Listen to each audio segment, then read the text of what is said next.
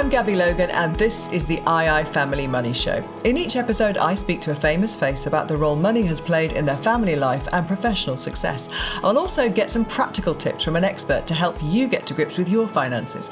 In this episode, I speak to the legendary goalkeeper Peter Schmeichel. Peter spent eight glittering seasons at Manchester United, winning five league titles, three FA Cups, and most memorably, the Champions League as captain in Barcelona in 1999.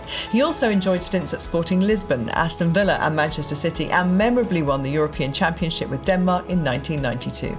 Now he's a global ambassador for United and has just released his autobiography, One.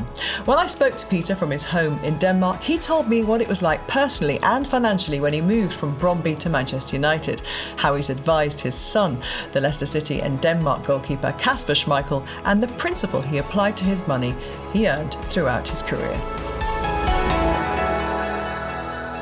Peter, it is great to see you and uh, having a chance to speak to you as well. Having read your biography, one, um, I feel like I know so much more about you, and I already felt like I knew a lot about your career. It's a fantastic book. You must be really, really thrilled.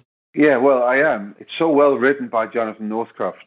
I've provided context, and in you know, a lot of the stories, of course, came from me, and I think his journalistic skills has uh, added so much to it. So I'm very, very proud of, of the book, and I'm very happy with uh, with the end result. And uh, and and the good thing is, you know, you, you try you try to do something like that where you open up, you really open up, and I haven't really done that never in my life, really, and mm. actually never ever in my life.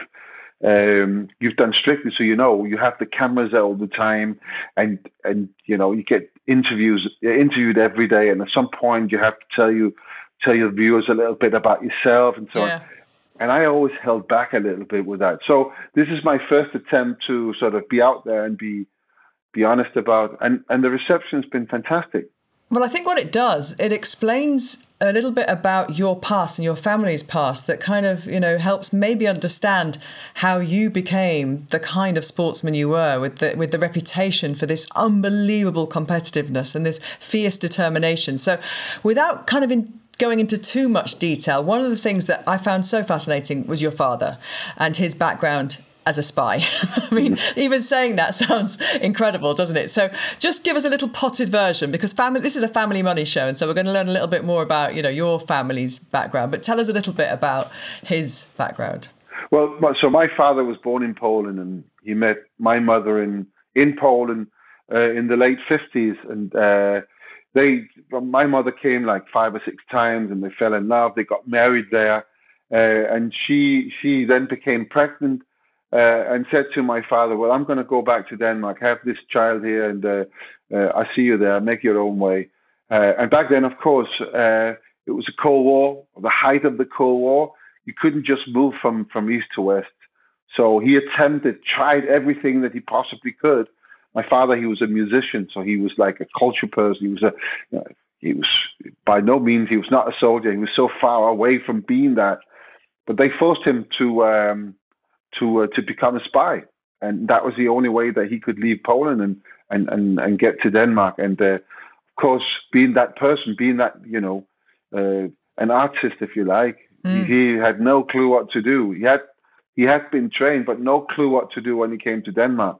So what he did was he uh, he reported himself to the authorities as soon as he came to Denmark, and um, they then recruited him to uh, to counter spy. So he was a double agent, if you like. Honestly, I, this is one of those. I can't for the life of me think about anything that he could have spied on, anything of value that he could have passed on. But there you go. He wasn't a very useful spy, but he was a spy. so he was a musician, and your mum was a nurse, and so you know he was obviously uh, doing his uh, his piano playing in various social settings, and and your mum a nurse is not I would imagine, a house that was awash with money. Um, did you feel as a kid that things were kind of always a little bit tight? No, I, I think it was.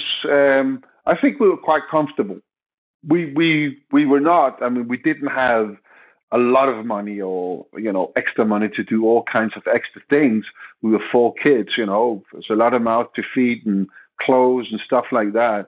But we were comfortable, and I think it was very much how it was at mm-hmm. that time and how everybody mm-hmm. else around us they were. We didn't think about money as you know something that we uh, we should thrive at. You know, we should that that getting you know being rich or whatever would make you more happy. It was just the way it was, and um, I, I mean, I've, obviously in this I've had to look backwards and really really think hard about uh, everything that I could remember and you know, one of the things you you have to ask yourself is, oh, was your was your upbringing, your childhood, was it okay? Were were you happy? You know, were were your parents were the good parents? Did they help you? Did they support you? And I could not find any fault. I I was a happy kid. I developed in in the way that I developed because of uh, the opportunities that were presented to me.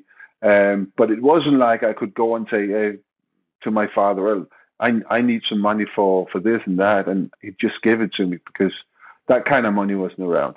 No, so it was the more the support and feeling that you had a really great grounding to be able to go on and do what you wanted to do. So who was who was the person that was able to reach out to you from a footballing point of view and give you encouragement? Was that coming from the home? Not really, not really. Uh, I was supported from home, absolutely supported. Uh, but the nature of my parents' work, which was uh, predominantly uh, late afternoon, early evening, and then, of course, for my father also into the night, uh, meant that we had different different uh, times during the day that we were awake at. Um, and and my, my mother would always, if she could, she would come and watch me play, and it was literally, I mean, it was from the kitchen window, it was hundred meters, so it wasn't that far away. Um, but uh, I always I always felt incredibly supported by by my family and by my parents especially. Uh, and also as I got grew older and I did, I decided that I was going to be a professional football player, which was not a career at the time in Denmark. Nobody was a professional footballer in Denmark at the time. Uh, to play, just to give you an example of what the times were like, to play for the national team, you had to be an amateur. So if you play for a club abroad and got paid for it, you could not play for the national team. So that that that's that was what it was like. But I was so determined, and they could see that determination in me, and they supported that. But in terms of the footballing world, mm, I I I think I was quite talented, and it was quite evident. And so whoever worked with me, whoever was my coach, supported me along the way. And of course, I, I get, I say this in the book. I, I, I got to uh, my first sort of semi-professional club, and there was a guy there called Jan Henriksen who kind of became he was he became my goalkeeping coach, but he also became sort of a mentor in, in a way. And he he then followed me to Brøndby and the national team, and uh, he he outlived me in the national team, by the way. So he had it's funny because he ended up also coaching Kasper for a very brief period of time. So, uh, but I think he, if anybody, he was probably the most important person because he was he was so he was so into the so he was look he would be looking at me um, and he would he would sort of guide me towards being a certain kind of a certain type of goalkeeper so you know, goalkeeping, so many different things, and it, you know, very much depending on on the goal or, or the team that you're playing in. So how do you how do you provide the best for your team? He was very very good at at, pointing me in that direction. So once I was that, then you know I, I had the I had some input in how the team was playing. Alex Ferguson called you the bargain of the century. You cost just over half a million pounds, I think, didn't you? Um, there might have been add-ons to that, but um, in that sounds ridiculously good value now. Was it even then? Did you feel that you had gone for a, a huge amount of money, or did you feel that you know that perhaps was not quite what you were worth? Do you know, Gabby? If I'm honest, it's a money show, but if I'm really, really, really honest it's it's never ever been about money for me. It could never be about money. It was something else I wanted. And I always said, if I do that and I progress and I develop and I work hard and I step take step by step and I, I, I work myself up the ladder, the money will be there anyway. So why why spend time focusing on money? And I also said, you know, on days where where you are negotiating uh, for a job, a contract, or whatever. You, I fight like hell to get the best contract that I could possibly get. But once a contract is signed, I put it to one side. I never, I, I, I can absolutely guarantee you this is the truth. I have never, ever looked at my contracts once it was signed. I didn't care. I cared about playing. I cared about, you know, being the best that I could. I care about winning. And coming from Brøndby to Manchester United, right? And you've just explained there that, you know, when you started out, being a professional footballer wasn't even a thing. Suddenly you're going to this place that you previously described as Disneyland when you'd first gone to Manchester United, because there they all were, your heroes walking around, these players that you loved from afar. How do you change your mindset when you go there and suddenly not only you there as a valuable acquisition, you're the man, you're the number one. You've got to kind of, you know, be one of the leaders. From playing the last game of Brøndby, we always played into June uh, because of the weather. And and then till the first day at Manchester United, I think it was about three weeks. And there was a very, very small period of those three weeks where I kind of got one of them thoughts where like, ooh, am I am I good enough? Am I taking too big a step ahead? You know, am I good enough? And I decided that I, I was probably good enough. So once I arrived at, at, at Old Trafford, oh, it wasn't but it was a Cliff training ground for my first training session. I've already made my mind up that I was good enough to be here.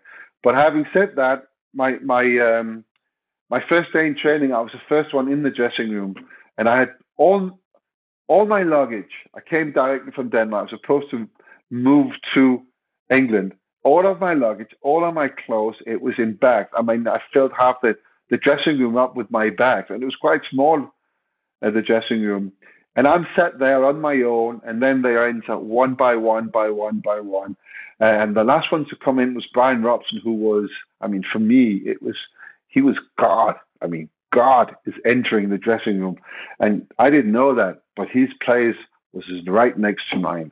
I mean, that was that was obviously a big moment for me because I was now part of his world, but also a little bit intimidating, I had to say, because God was sat next to me.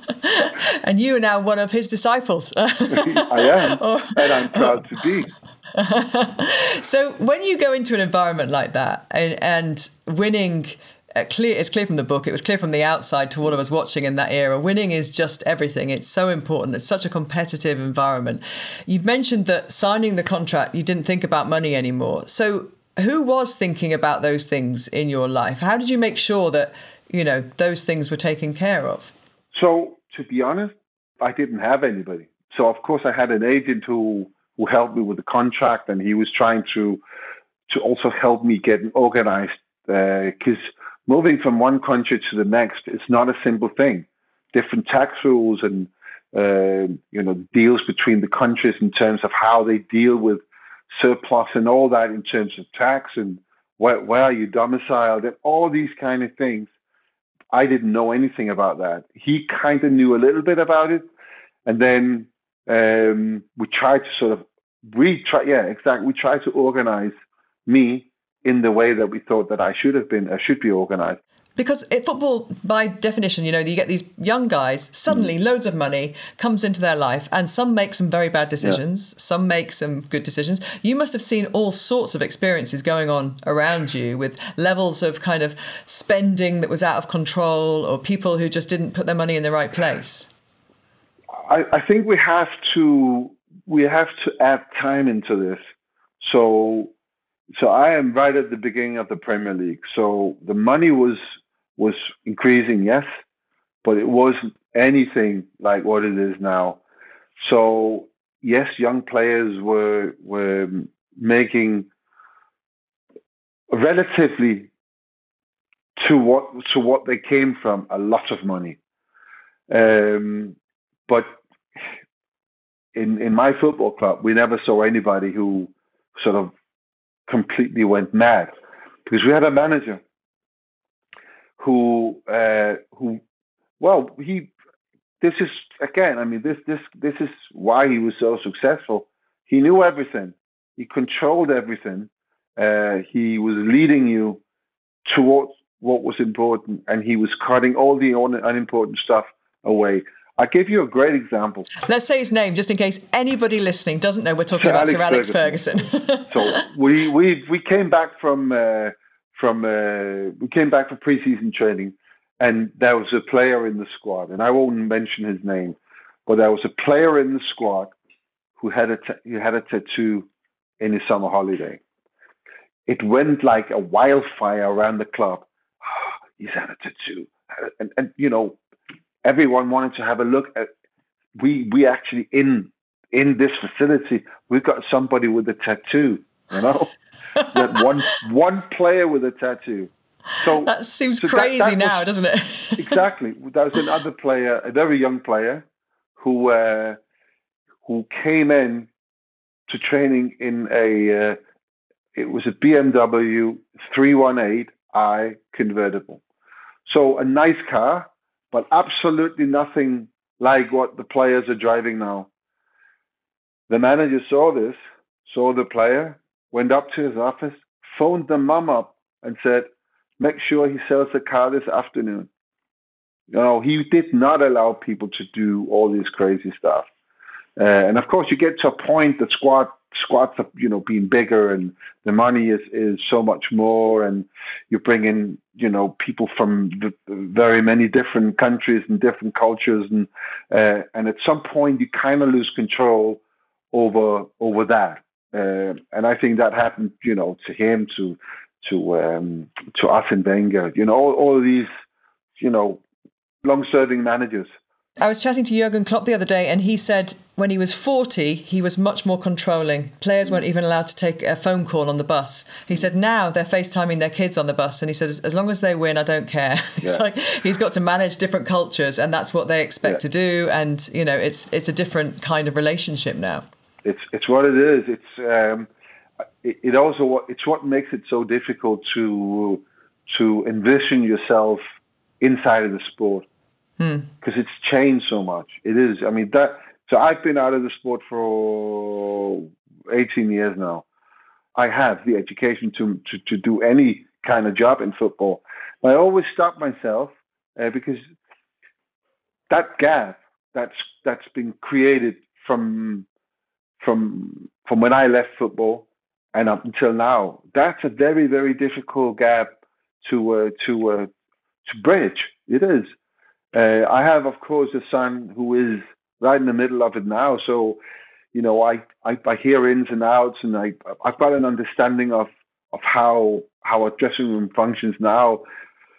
But I I mean I don't think I don't think it's an easy task for us uh, who who's been living the game. It might be for somebody else who's never been in a dressing room to go in and see things in a different in a different way and and then but for us who's been through something, I think that's really difficult. You've mentioned Kasper a couple of times, so I want to talk about his his success actually and in relation to yours because there's a beautiful story in the book about in the 99 champions league final how his uh, him and uh, teddy sheringham's son charlie appeared in the dressing room and you were like how the heck did they get in here at the end of the match? And he i've seen footage of him playing with the ball at old trafford in the corridor with various players kids when he was eight nine years old. And it is so rare that a top sportsman like you actually mm. has a son who is able to emulate his career almost identically, playing for his country, playing in the Premier League, winning uh, Premier League titles. How did you, as a father, keep him hungry? The most important thing for me when it came to my my children and, and, and their choices was that they cho- that, that, that picks was for something that would make them happy. I had never had even to this day, I don't have any ambitions on their behalf to become superstars or I want them to wake up happy every morning, doing something that they really like, looking at their family with love and, you know, and they wake up every morning thinking this cannot be any better. That's the most important thing. So with with Kasper, uh, obviously he was 16 years when um, when he decided to to have a go. I felt it was really important that we we right from the beginning uh, kind of got our roles sorted out. So, how did he see me in this this new career of his that wasn't a career at the time? Would um, what what was the expect, expectations that he had to me. Should I be his coach? Should I be his advisor, mentor, or his father? And what we agreed on right from the beginning was that I was going to be his father and just his father. And if we were ever to talk about his football, not football, but his football, it had to come from him. He had to come. I could never come and say, "Ah, oh, you should do." Or, and I think for 95% of, of that period since he was 16 till about now, I think we've been very successful with that. And of course, once once they won the uh, the Premier League, uh, a lot of things started to change for him. And then, of course, in the period after that, um, you know, it's it's com- he's completely he's completely erased his dad from his career, and I don't think he can achieve much higher than that. If I'm honest, I think that is some that is some achievement that, and I'm very very pleased with that. It, it annoys me, of course, when I see a headline says Schmeichel this, and I'm looking, whoa, I've, oh, it's not me saying it doesn't annoy me at all, but it's uh, it, it's brilliant. It's absolutely brilliant it doesn't seem like uh, spending money kind of in a you know in a very kind of uh, lavish way was was a big deal for you. You weren't interested in those kind of material kind of benefits from from football. So what did you enjoy kind of treating yourself to through this career of yours? I think when we most people start to make a little bit of money there's always something that you will buy and you will buy like a disease, you'll buy more and more. So with me, coming from this musical background, I uh, I developed in my house a, recording studio, and I had I was um, I quite often after training went into uh, into Manchester to a music shop which doesn't exist anymore, unfortunately. It was called A1, uh, and all the guys in there they were they were musicians, um, and it was brilliant. It was absolutely, it was like paradise for me and to talk to these guys and, oh, have you seen this new piece of kit? You know, and I'm like, and yeah, yeah, okay, that's fine. I'm not buying it. And then uh, two days later, I've been thinking so hard about this new piece of kit, which I had absolutely no idea how, how was working, use. you know, how to work it. But I needed it. It was, it was like a craving. I had to have this. So I had a full recording studio in my house and I never recorded anything. But what it did for me, what it did for me, it took me away, completely away from football. Mm. And I, I really needed that. I needed because I, I think if I hadn't had anything else, if I hadn't had music, I, I think I would have been so intense that I, I wouldn't have any people around me. I don't think I could have been around, uh, be a person that you could be around. So music was brilliant, and and I had days after a game, three o'clock at, at Old Trafford, I would probably be home by seven. We'll have some dinner, the kids would go to bed, um, and I'd go out and just, you know, wind down. And then I'm I'm thinking, okay, I better go to bed. And I come out. I, it was in the garage, right? Like in my garage. But come out, and it's light. It's six o'clock in the morning. Time's just gone. And and for me, for me, that was really, really important that I could have something that just took me so far away from from uh, from football and the pressures that that uh, that being a, a, football player brings. And so, um, in terms of uh, going forwards in your life now, obviously you're a broadcaster and a writer, and you've got a, a multimedia interests do you kind of see this obviously it's a very different income stream isn't it to what you had as a footballer and perhaps not quite as as regular. Do you work now because you love work or do you work because you feel like you need to keep earning? How does how's the mindset? I think it's a mix of both. I think it is. Um, i'm only 57 i think it's far too early to uh, to chuck it in and i and i think again we we um, I have two periods of my life that, that I can draw experiences from. The first one is, of course, the moment I retired from football. And then, even though I had stuff to do, uh, I did football focus for, for, for a year. It was only one day uh, during the week. Uh, so I very quickly learned that I needed more purpose. I needed more uh, responsibility, and I needed to be needed more as well. So I I took on a lot an awful lot, and and I found myself at some point uh, overworked. Simply did too much. So I found a really good balance. And then then of course time goes. It's as I said before, it's 18 years, and you find yourself um, at a time in your life. I made very big changes in my life when I was 50. I got divorced. I, I, you know, I met somebody else, and suddenly I'm married again, and a lot of things that were not planned, but massive, massive changes. I speak to Kasper about this as well, um, because Kasper is now 35. So I didn't have anyone to talk to when I was approaching this time of my career that he's in now. Uh, I was very much left to to my own accord in finding finding my way. Uh, so so I want Kasper to draw from my experiences and and understanding how important it is that when it stops, something that you will never be able to do again is gone. It's the best thing you will ever ever do in your life. Well, I think what you say there will resonate not just with ex sports people or sports people who are coming to the end of the line. But there'll be a lot of people listening who have done very well in business and maybe at the age of 40, you know, possibly could retire. Yep. But actually, it's thinking about, okay, what, what are you going to do next? Because you can't just sit there all day long and spend your money. You know, there's a, there's a time, you know, for doing that. But then it's how to plan, not just for your retirement, but for, for mm. financially, but also physically. What are you going to do? Well, exactly. You know, how many boats can you buy and you know, how many cars can you drive at the same time, and how many rounds of golf can keep you motivated for life?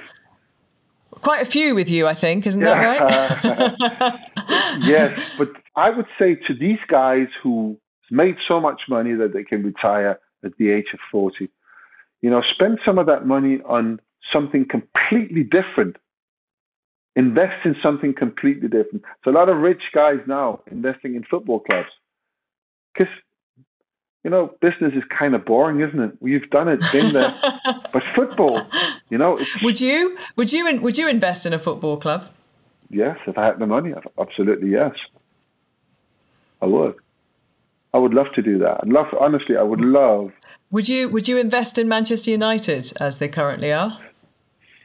If I had that kind of money, absolutely yes. But but that's not that's not what I'm saying. I would love, absolutely love, to take the control of a football club and then develop it into what I think a football club should be, what football should should be about. I'm a little bit, but that is a very it's a longer, longer conversation. But I'm worried. I'm I'm worried for football. I think we've mm. taken a wrong turn at, at, at some point, and it's become much more or far too much about the elite and far too much about money. Mm. It seems like it's it's almost a churlish question to ask you whether you've made bad financial decisions or whether you've made great financial decisions because actually happiness and a balance in life seems to be the thing that comes through as the most important thing for you. And obviously, and and so uh, honestly, really, and so it should be. It, it is the end of the day. It's the only real value. That is that you wake up in the morning and you're happy with your life you can be rich like you know beyond your wildest dream but if you're angry and not happy and you, you look to the person next to you and you think what am i doing here with that person and you look at the and you're just unhappy with life then what's the point peter thank you so much for your thoughts, your wisdom, your um, your insight, uh, the stories that you've told us, and sharing so much about your family as well. Uh, it's been really insightful and really enjoyable as well. Thank you. Thanks, Gabby. It's been a pleasure being on. Okay, let's have a chat with Kyle Caldwell from Interactive Investor about specifically, Kyle, investing in sports teams and sports organisations. Um, what opportunity is there to invest in sports teams? We heard there that Peter would invest in a football club and he knows where it can all go wrong. well, there are there are options available. Um, there's not a lot of football teams listed on the stock market, but there are some. Um, there's Manchester United, they're listed on the New York Stock Exchange. There's also um, Celtic, they're listed on the London Stock Exchange. Um, and then over in Italy, there's the likes of Juventus, uh, Lazio, and Roma, and other European um, superpowers are the likes of Borussia Dortmund and Ajax. One of the qualities that football clubs have is that they have um, unique global brands. And one of the fund managers in Interactive Investors Super 60 list, um, Nick Train, who manages the Lindsell Train UK Equity Fund, he invests in um, Manchester United, Celtic, and Juventus as part of that portfolio.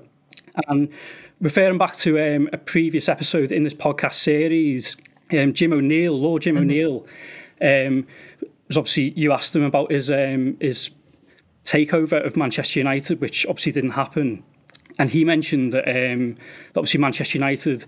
Uh, one of the strong things it has going for it is that it has got a unique brand, mm-hmm. and from an investment perspective, that's a quality um, that you know would satisfy some investors. Um, and away from football, um, in F1, there's ways that um, investors can get exposure. Um, Ferrari, Aston Martin, and Renault, they're all listed. Um, so investors can buy shares in them.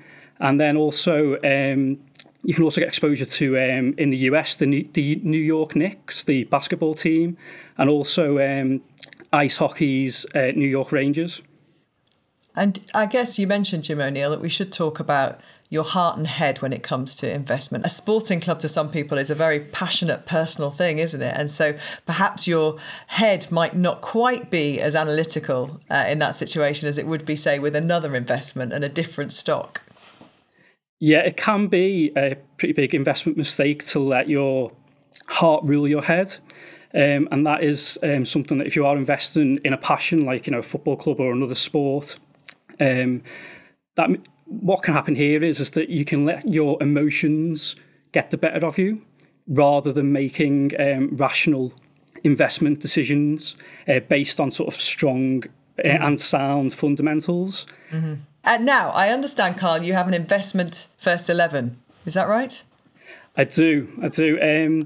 Because um, the beautiful game has a lot in common with investing. Um, in the world of investing, there are professional fund managers um, these fund managers, they invest in a certain number of companies that they believe will outperform a stock market. And these fund managers, they compete against other fund managers in league tables. So um, investors can see how well or badly these fund managers are performing compared to competitors. So just like in um, just just like in football with football managers, if a professional investor is not performing well and is finding himself or herself towards the bottom of the league table over different time periods, then ultimately they can be sacked. Um, and also, in common with football, when you're putting an investment portfolio together, it's important to strike the right balance. And um, this can be achieved by having a mixture of different types of investments, so, such as um, investments that are more defensively minded, and also um, investments up, up at the other end of the pitch that are more adventurous. so you'd have your goalkeeper would be very very safe, yeah. Yes, it would. So the ultimate goalkeeper would be cash, um, due to the fact that cash is not exposed to the up and down movements that are inherent in stock market investing. Although the trouble is, at the moment, cash would not be a very good goalkeeper. And the reason why is because inflation is on the rise. Um, and we just had the recent autumn budget in which um, Chan- the Chancellor uh, Rishi Sunak said that for 2022, inflation is expected to average 4%. Um, and, and if your cash savings rate is below the rate of inflation, then that means that your capital is being eroded in real terms. In defence would be um, bonds. So um, bonds are less risky than shares over the long term. Um, obviously, a main part of a defender's job for football is to stop the opposition scoring. And what a bond fund would do is limit losses as much as possible. And in our Super 60, one option that I'd pick out is the Jupiter Strategic Bond Fund. Um, this fund would form a solid bedrock as part of a diversified portfolio. In midfield, um, a central midfielder in football terms is the core and engine of the team. And as a Liverpool fan growing up, I uh, watched one of the greatest players ever play in that position, and that, that of course, is uh, Steven Gerrard. And so, for a solid core holding in an investment sense, would be a global fund, either one that is professionally managed or one that is passively managed, which are known as index funds or exchange traded funds. Um, in short, a passive fund gives you exposure to global stock markets, it gives you exposure to own the world. And then in attack, um, that's where um, an investor could, could consider more adventurous options in pursuit of potentially higher returns. Um, but the thing to bear in mind is that, as with all strikers, these sorts of investments can fall in and out of form. Um, so, in our Super 60 list, we have an we have an adventurous investment category, and in one of those funds is the um, Mobius Investment Trust, which invests in stocks that are listed in emerging market economies. It has exposure to companies that are listed in the likes of India, Taiwan, uh, China, and Brazil. But um, these these sorts of investments are not for the faint-hearted, so it's important to take a long-term approach and well strap yourself in for the long term. Thank you so much, Kyle. That was uh, very good. Thank you. Thank you, Gabby. Thanks for listening. If you've got time, please like and follow the II Family Money Show and leave us a review or rating in your podcast app. You can find loads of ideas on how to plan for you and your family's financial future at ii.co.uk. I'll see you next time.